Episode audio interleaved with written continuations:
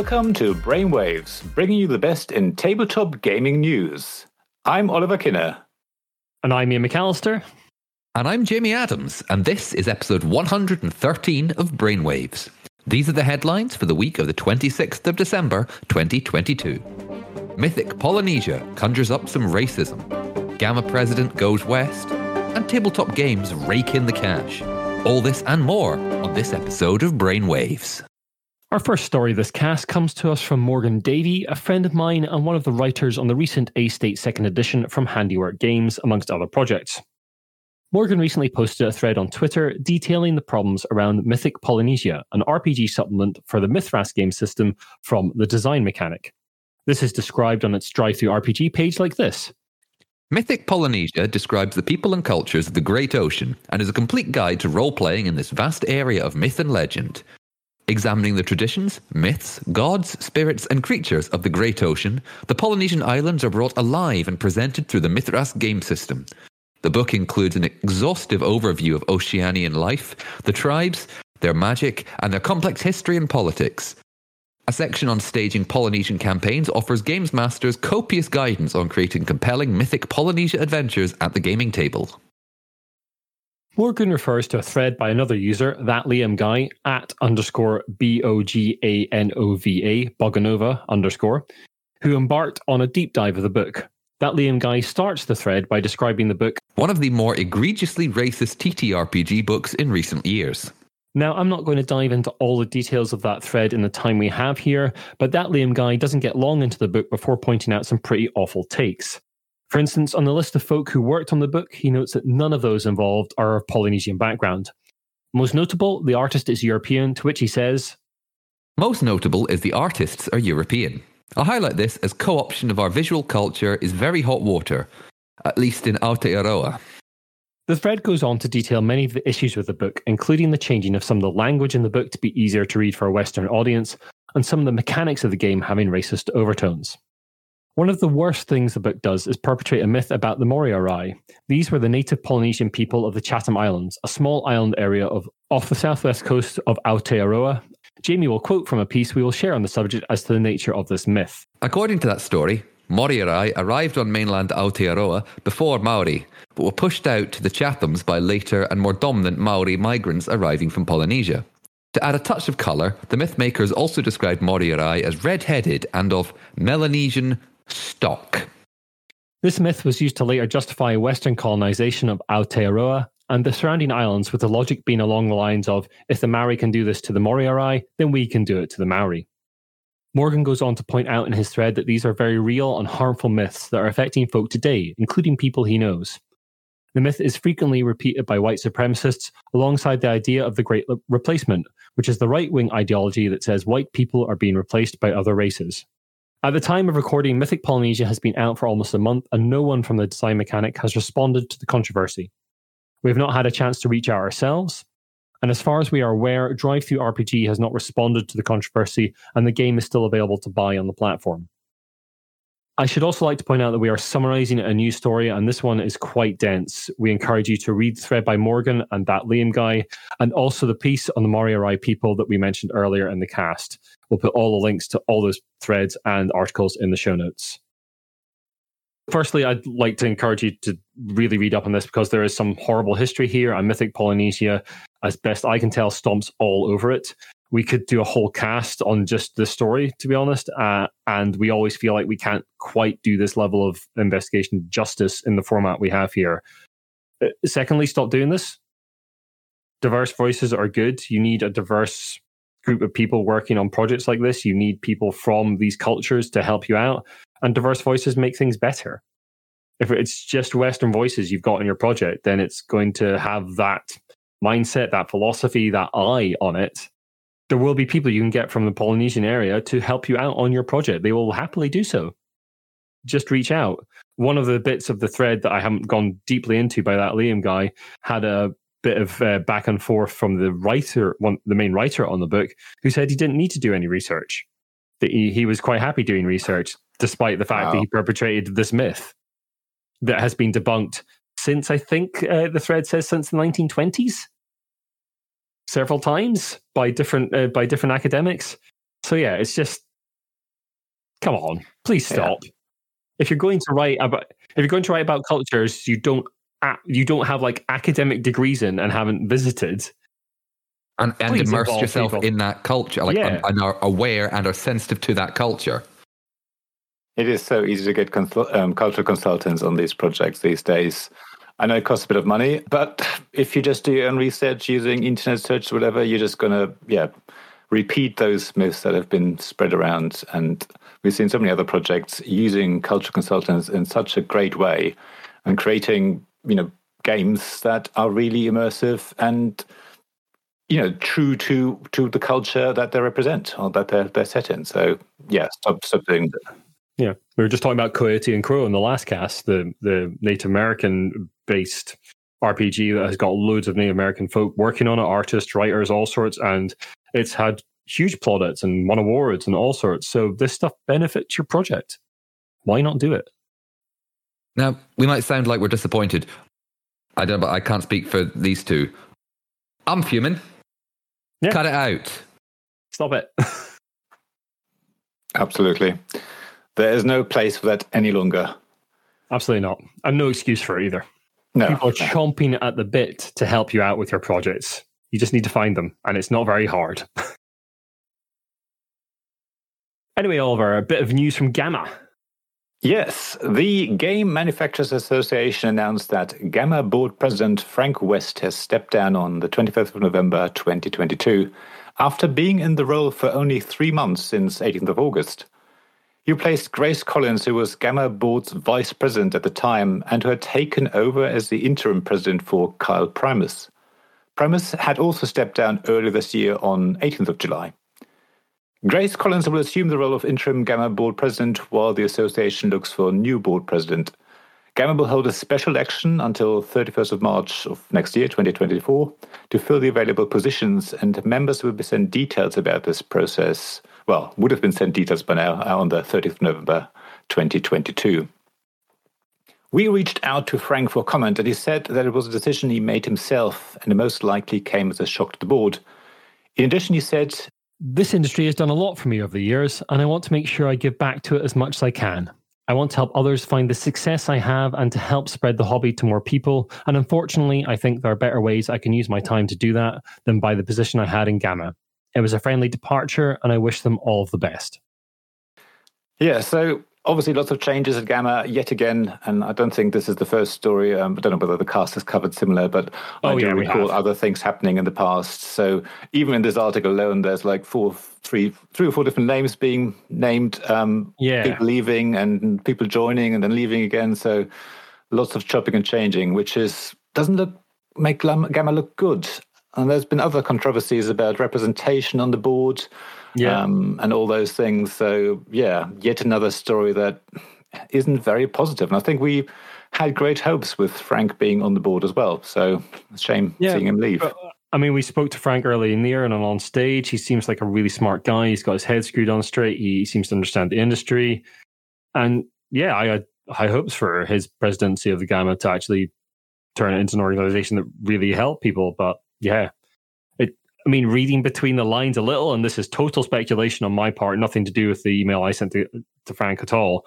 Reading between the lines a little, it sounds like he's been frustrated by the structure of GAMA and, and some realization that he couldn't really do what he wanted to do with that organization, which is a, a, real shame. I mean, I'm not at this point. I'm not actually sure what GAMA does very much for the gaming industry. Obviously, there's the convention. Yeah, if you if you've had if you're listening to this cast and you've had a good experience with GAMA helping you out, please do let us know because we really we really actually we would love to hear from you. We're really interested to know how they've helped you out because at the moment it just seems to they seem to have elections. That is what they do. There's been a lot of elections in GAMA over the last year or so, and that seems to be their main purpose. But elections yeah, let us know if that's the case. So let's yeah, let's try yeah. and move forward and, and actually yeah, find out what GAMA is trying to achieve and why it's not achieving it. Absolutely. Yeah. We'd be really interested to hear from you. Jamie, tabletop games are raking in the money at Kickstarter. Crowdfunding company Kickstarter announced that the publicly funded projects on its platform have reached a total value of $7 billion since the platform launched in 2009, whilst tabletop games accounted for more than 20% of this amount. Tabletop games, which includes board games, RPGs, card games, and miniatures, along with accessories, account for around $1.57 billion of the platform's lifetime total and make up over 50% of the game category, which also includes video games and related entertainment. Over 36,000 tabletop game projects were launched on Kickstarter, and roughly 23,500 of those successfully funded, which represents a success rate of about 65% and contrasts pretty well against the reported 40% site wide average. Kickstarter mentions a number of games that helped in its success, including Cascadia, Flatout Games' most recent board game, which had 9,000 backers who pledged $272,856 towards the project. Projects with the most funds and most backers include the Gloomhaven sequel Frosthaven and a reprinting of Kingdom Death Monster and Zombicide. We have talked about Kickstarter and indeed any crowdfunding campaigns just endlessly. It's usually at least once every two or three episodes. We've talked about it. Of course, it's doing a lot. You know, it's got now got more. No, there's about enough. You know, one dollar for every human being that's on the planet. Yeah. Yeah, There we go. That's a, that's a lot of crowdfunding. I do wonder if like if the amount that tabletop games made for Kickstarter in the last year or so, how it compares to previous years. Because we've got now we've got GameFound, we've got Backer Kit. Uh, I've got any other rivals around at the moment? No, those, those are the main two. GameFound, Those are the main GameFound, ones, yeah, Backer. yeah. Game Fan Back Yet are the ones that are specifically designed, but there has been like Indiegogo has had some tabletop games. Yeah, there's various crowdfunding campaigns, but those are focusing on on the board game or tabletop game yeah. industry specifically. And uh, we obviously heard that tabletop games as a whole, you know, as an industry is doing really well this year. So yeah, obviously Kickstarter doing well and, and pointing that out in its stats is no surprise really. Uh, but as you say, it'd just be nice to see what the trend is and whether other crowdfunding campaigns are gaining ground. I mean, GameFound is working very hard to get some Uh, customers off Kickstarter. Backer Kit is obviously doing well as well. So yeah, it'd be nice to hear how they'll compare and how it's changing over time. Yeah, I guess that'll all shake out in a year or so because Backer Kit's only very recently launched with a very big slate of companies behind it, including Cephalofair with their one of their Gloom. I think they did the Gloomhaven miniatures through Backer Backer Kit. So yeah, some very big companies there. That's enough headlines, I think. Let's move on to the rest of the news.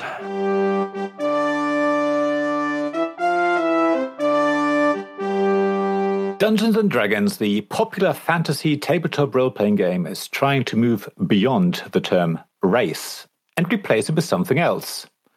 In a press release published on the website D&D Beyond, the company recognizes that race is a problematic term that has had prejudiced links between real-world people and the fancy peoples of D&D worlds. Since the fifth edition of D&D, released in 2014, the company has actively reduced the usage of the term so that it only applies to the game mechanic. In 2020, the release of Tasha's Cauldron of Everything tried to further decrease the usage of the term race by introducing an alternative to character creation. The lore of the peoples throughout the D&D multiverse has also evolved, and the company has been more proactive in removing past prejudices, stereotypes, and unconscious biases. As its replacement, Dungeons Dragons wants to use the term species in the upcoming 1 D&D. Playtest materials for this next generation of D&D will contain the new term, which was chosen in close coordination with multiple external cultural consultants. Playtesters will be asked to provide feedback on the new term, and the company generally wants to foster positive and open dialogue. Now, I wonder whether species versus race is going to make a huge difference. Obviously, race, racism, you know, that, that is very closely related. Species, there's no speciesism as such. So maybe in people's minds that is a step forward. But to be honest, just replacing one word with another, don't know whether that's going to change the culture of the community and and, and the sort of yeah um, racism and, and other transphobia and, and everything else. I think we've we've heard happening in, in the community. Whether that's going to Im- improve just by replacing a term, whether the company should do more. What what do you guys think? I mean, I think it's good they've reached out as cultural consultants on this. They, they say they have. So let- let's believe them for that. And I do think like a big company trying to do this kind of thing, trying to like actually change its culture, it, that ebb, that ebbs out the ways, it ripples out the way, and it encourages different folk into the hobby, which push it like hopefully pushes out some of the horrible racists that are in there, and like would that would like say, "Oh, this is fine, it doesn't matter to me," but yeah, I, I I hope there are, are are some good changes here, and I hope they stick to their guns on it. They have backed down on this kind of thing before, and they ha- Wizards have had problems over the last year or so with saying that they were going to bring in culture consultants, and then kind of later revealing that they hadn't really done as much as they should have. So it's whether they follow through on this and actually stick their guns in it. I think it really matters here. I, I hope they do because I think that'd be good. Ian, there's another announcement from Wizard. Yes, indeed. Sticking with Dungeons and Dragons for this next piece, the open gaming license has been a major part of the growth of Dungeons and Dragons since the launch of 5th edition. This license allows creators and companies outside of Wizards of the Coast to use the Dungeons and Dragons system to make their own products. The Open Gaming License is nothing new to Dungeons and Dragons. It started with 3rd edition and has been present in every edition since. Many have been wondering how 1D&D, the forthcoming edition of the game, though Wizards would prefer we didn't use the word edition, whatever, will handle the OGL, especially with Wizards of the Coast making noises about wanting to monetize Dungeons and Dragons more, as we reported in our last cast. Those questions have been partially answered in a new post on the D&D Beyond website entitled OGLs, SRDs, and 1D&D. The SRD is the systems resource document that details the mechanisms of the current edition of Dungeons and Dragons. The article assures everyone that 1D&D will include an SRD and be covered by an open gaming license. This is partly due to the backwards compatibility the new edition will have with 5th edition. A new version of the OGL, which will be version 1.1, will be released by Wizards in early 2023. They say they're doing this because the OGL needs an update to ensure that it keeps doing what it was intended to do. Allow the D&D community's independent creators to build and play and grow the game we all love without allowing things like third parties to mint D&D NFTs and large businesses to exploit our intellectual property. The new OGL will make it specific that it only covers printed and EPUB material, and the other output like video games, fiction books, etc., will be covered by bespoke agreements with Wizards. The post goes on to say that they will be offering different terms to the different types of content creators as Wizards sees them. They identify three different types in the document those making share like content, i.e., you don't charge for the product, little will change to those creators. If you're selling content, you'll need to report OGL related revenue annually if you make over $50,000 and include a creator product badge on your work. The, the biggest change, however, is a new royalty system for the really big earners. For the fewer than 20 creators worldwide who make more than $750,000 in income in a year, we will add a royalty starting in 2024. So even for the creators making significant money selling D&D supplements and games, no royalties will be due for 2023, and all revenue below $750,000 in future years will be royalty free. It's a little unclear from this post if the 50k and the 750k figures here are before or after expenses. The company finishes the piece by saying, Bottom line, the OGL is not going away. You will still be able to create the new D&D content publish it anywhere, and game with your friends and followers in all the ways that make this game and community so great. With thousands of creators publishing across Kickstarter, DM's Guild, and more are a critical part of the D&D experience, and we will continue to support and encourage them to do that through One D&D and beyond. Now, before we get into like discussing this, I think it's worth noting that the OGL for fifth edition didn't actually get released until January the 12th, 2016, and fifth edition itself was released on September the 30th, 2014. There are a lot of ex- people out there expecting the new OGL to release at the same time as the current as the forthcoming rule set, and that wasn't the case for fifth edition. I mean, that said, there are a lot of folk, more folk relying on fifth edition for their income, than there were at the transition of fourth to fifth. Now, there's been a lot of. How do I put this? There's been a lot of like wailing and gnashing of teeth out there on Twitter that I've seen from a lot of creatives in the role playing game community. And at the moment, I don't see a huge amount to be concerned about. If you're making like $50,000 plus or $750,000 plus in a year, well done. That's still a lot of money you're making. Maybe they'll bring down that ceiling for royalties. It's entirely possible. It sounds to me like Wizards are going after folk like going after is the wrong word. It seems to me like Wizards of the Coast are wanting to profit a little bit more from folk like Critical Role, who they are intimately involved with, but they also would like to see a little bit more money from their actual use of their intellectual property. And unfortunately, why not? Because, you know, capitalism they want Yeah. a bit more money from their games. Why, I mean- why not? We've talked about many times before. C- Critical Role is a cultural juggernaut, and Absolutely. the Matt Mercer effect is an actual thing. Yeah. And yes, Wizards of the Coast and their parent company Hasbro have got a lot of money from people going, I really enjoy Critical Role. I'll buy the various books that they use. I'll buy books to start playing my own version of D&D. But why not have a bigger slice of the pie? In fact, why not have almost all the pie? I mean, they already Yeah. make a lot, a lot of money from DM's Guild. We've discussed DM's Guild um, before, Yes. and they, they make about, I think it's about fifty percent they make from from that, from everything that's sold on there. So that they're not going to get rid of that revenue stream. Something, something commodity fetishization. Yeah, Increasing I mean, uh, profit. Mm. Mm-hmm. yeah. I think what's interesting as well is they don't mention what that royalty is, what the amount's actually going No. to be. They also mix up the terms income and revenue. Maybe it's different in the US, but over here, revenue means basically anything you invoice someone for, that's the money you get. So, you know, if I if I get fifty thousand dollars, that's my revenue, but I might be spending forty thousand in printing books and marketing and whatever. So my income then would be only ten thousand. So Sure. there's a bit of confusion here on, on the finance side of things, and and also if they if they are ch- charging royalties, are then also going to support those creators? Because if they're making money off it, does that mean they're going to sort of start building a closer relationship and, and supporting them in some ways, other than just you know letting them do their work? The cynic in me says no, they're just going to keep taking the money and parasitizing off these people until they wither and die. maybe. Whether whether in a business sense or moving on, in an article posted on 15th of December 2022, editor Monsieur Guillaume announced the death of Tric Trac.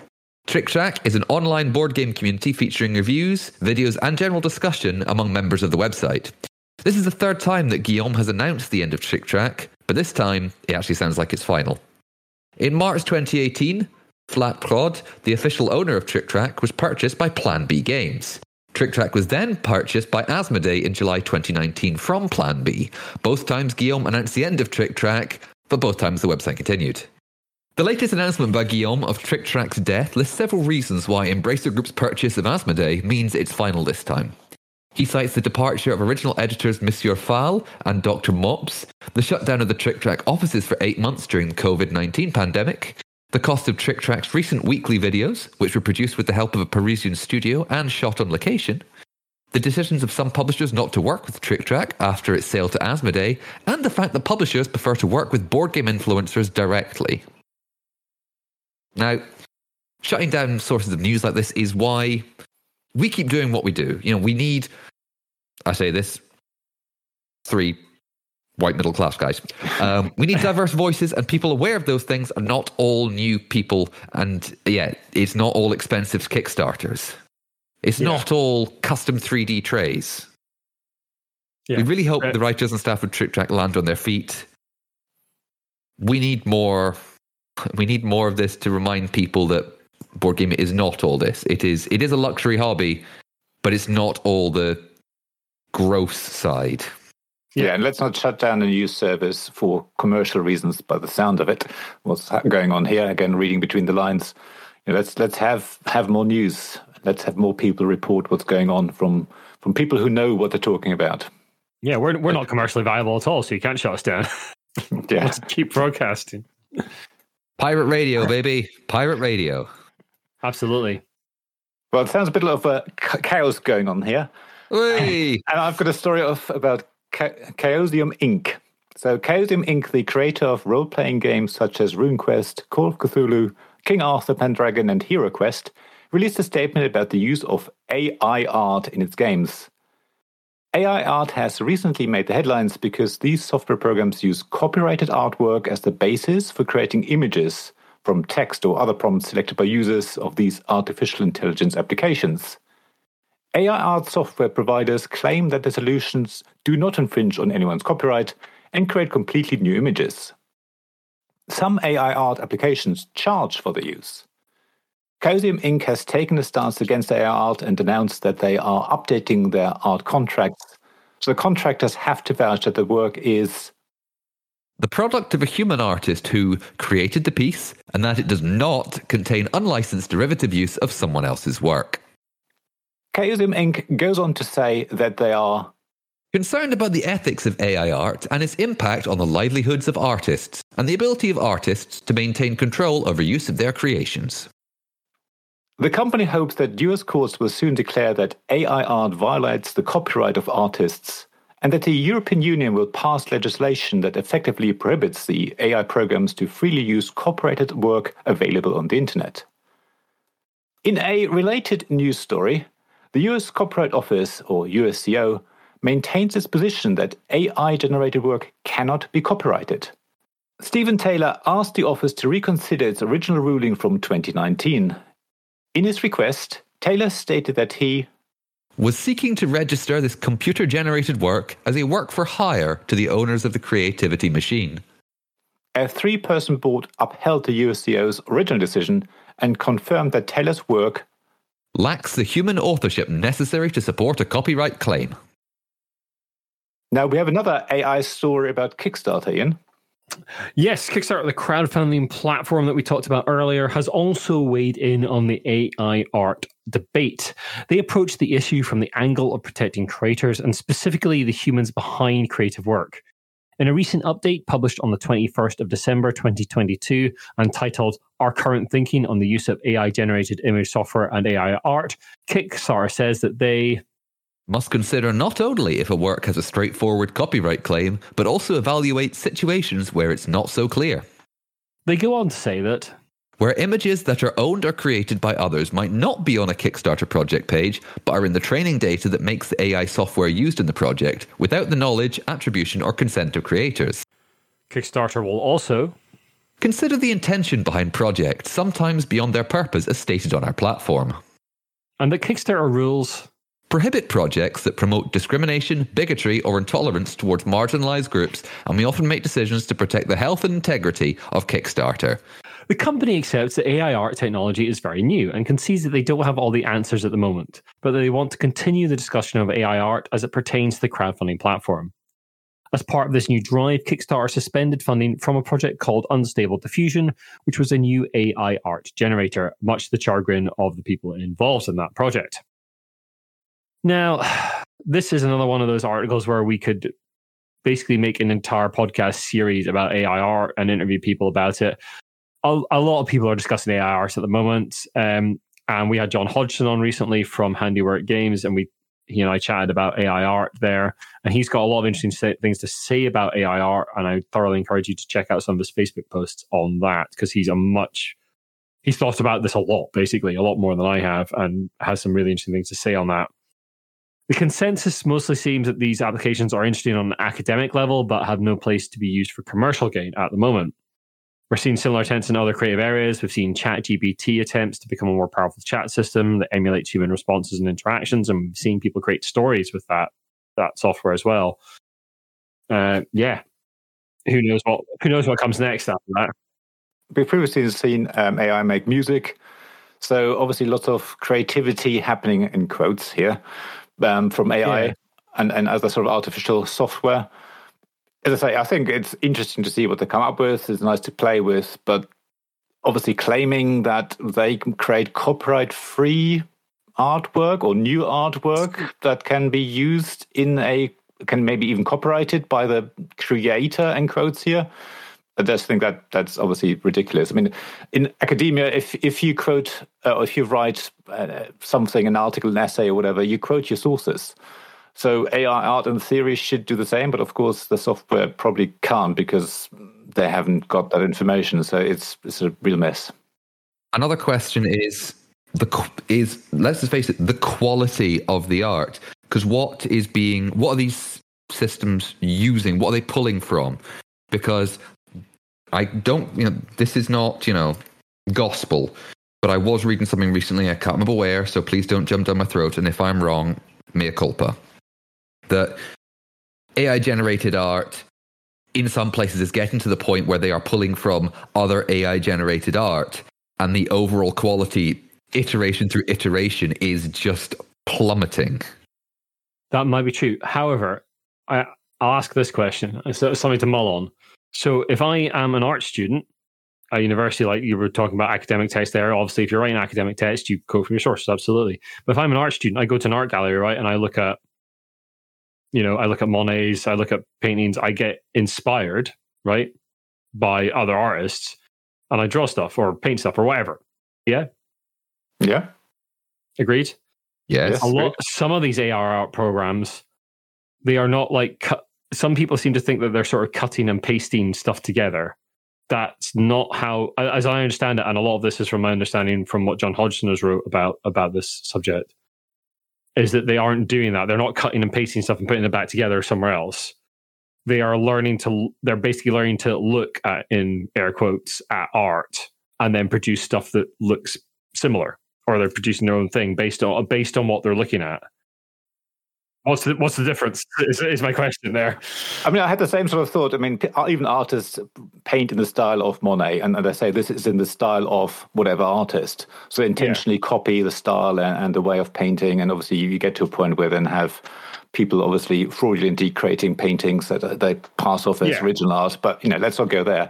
So you have that same with music. You know, the the AI that's where it's creating music isn't actually copying and pasting pieces of music from somewhere else. It's actually identifying rhythms or, or um, I don't know, yeah. tunes and things and, and creating a new pieces of art. But it gets to a point where that is fine. I think, as I say, you can create that, and it's quite nice to listen to your Spotify playlist that Spotify chooses your favorite tunes for you using some sort of artificial program. But it's yeah. a different thing passing that off as your piece of art that you created using this tool and then even worse, if you're then trying to sell that solution, whether it's the AI software, you know, mm. some of them are subscriptions uh, that you have to pay for, or the artist, as I say, that creates this new piece of art using AI art technology, passing them off as their own art that is not someone else's. And I think that's where it gets very, yeah, very murky, vague and murky, and yeah, difficult. Yeah. And I, I, don't think that that's where the problem is. I, I agree. I think. I think. Yeah, it's it's very interesting tech. Like said, like you said, Oliver, it is very interesting tech. There are a lot of interesting ethical problems around it. I don't think a lot of the sort of pitchforks that are out for it are particularly helpful, and people like Jon are trying to have relatively calm conversations about the nature of this stuff and its threat to artists. He, he he's thinking about all that kind of thing. Do go and read Jon's pieces. We'll link to his thoughts in the show notes. Uh, and we'll link to the cancel Kickstarter as well, so you can read the comments on that as well. It's uh, we're going to, I imagine we're going to be talking about this throughout 2023 because it's going to come back uh, in the tabletop games pl- industry for sure. How long before we see a board game mostly made with AI art? Not long would be my guess, but we'll see what happens. Yeah, it's a, it's a fascinating subject, and we could talk about it forever. Definitely. And not come to probably not come to any really solid conclusions. Uh, but yeah, it is a fascinating article. Do come and talk to us about it on our Discord, and um, yeah, and send us your thoughts if you'd like us to read out some thoughts, uh, some of your thoughts and emails. If you're an artist and you think it's good, or if you're an artist and you think you're threatened by this, which is totally understandable, write into us. Let us know. We'd we'd love to hear from you.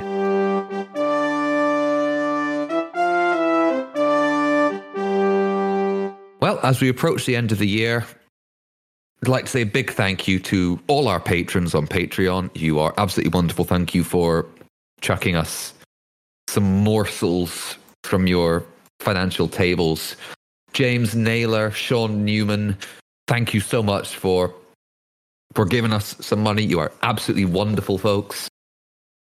If you've enjoyed listening to us and you'd like to throw us some money from your virtual table, some crumbs, some financial crumbs, as it were, our page go. We have a Patreon. We also have a support page. If you can go and support us, if you'd like us to continue doing what we're doing, um, but also if you like dice. I mean, if you really like dice, and you also like metal, well, well, if you go to metallicdicegames.com and use the promo code Roll with Brains, you will get how much off, Ian?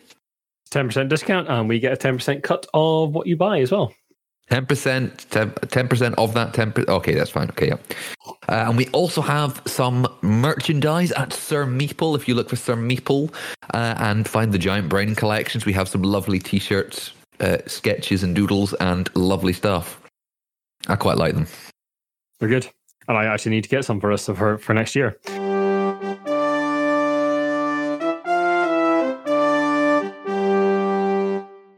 We're not quite done yet. It's not been the best of times for nerd favorite actor Henry Cavill of late. First, he left the Witcher TV series, seemingly in, in anticipation of getting more work as Superman. Then James Gunn, new boss of DC Studios, said they were going in a different direction, and that wasn't going to happen. But do not fear, loyal subjects. Cavill is slated to executive produce and star in a TV series being made based on the Warhammer 40,000 universe. The series is being developed by Amazon. In a statement, Cavill said, I have loved Warhammer since I was a boy, making this moment truly special for me. The opportunity to shepherd this cinematic universe from its inception is quite the honor and the responsibility. It being early days, there are no details in the series at the moment, but it'll be the first time that Warhammer has made its way to the small screen at such a scale. There was an Ultramarines. There was an Ultramarines film, uh, which also had John Hurt in it, but it wasn't. Mostly on YouTube and things like that, wasn't it? It wasn't really on a big streaming service that I No, remember. that's what I'm saying. It, there, there was a film. It was an animated film. It had Yeah. the voice of John Hurt, the great, late great John Hurt. But yeah, this is truly an intergalactic scale, if you pardon the pun. Now, if they're going by, I'm going to do this. If they're going to go for material that's already out there, my thoughts immediately go to something like the Inquisitor Eisenhorn series or Gaunt's Ghosts novels, both by Dan Abnett. However, there's such a rich mine to see, mine to rich seam to mine from. That's the words. It's near the end of the year. I'm sorry, my brain is going, folks. I, I do hope they don't st- they don't steer away from the fact that basically everyone in the Imperium is kind of awful. And the Imperium Oh. itself is kind of Yeah. awful. I hope they don't Yes. steer away from that and try and make them like all like you know shiny heroes. Oh no, they I- will. I- John John John Q Guardsman turns out to be the man who meets the Emperor and saves the world.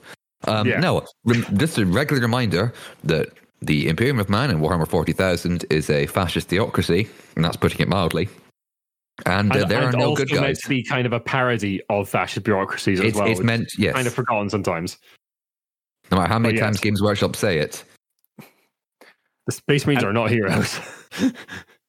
And and good news is that the announcement pushed up the um, Games Workshop share price about sixteen percent on the day. So that's that's also what a surprise! yeah, I mean, Games Workshop has done gangbusters over the pandemic, and this kind of thing is just where they want to go. If they want to grow their sort of like, I guess, their sort of mainstream appeal and like get get a bit more of that sort of mainstream recognition. See, we talked we'll see- about when, we'll we what talked about when.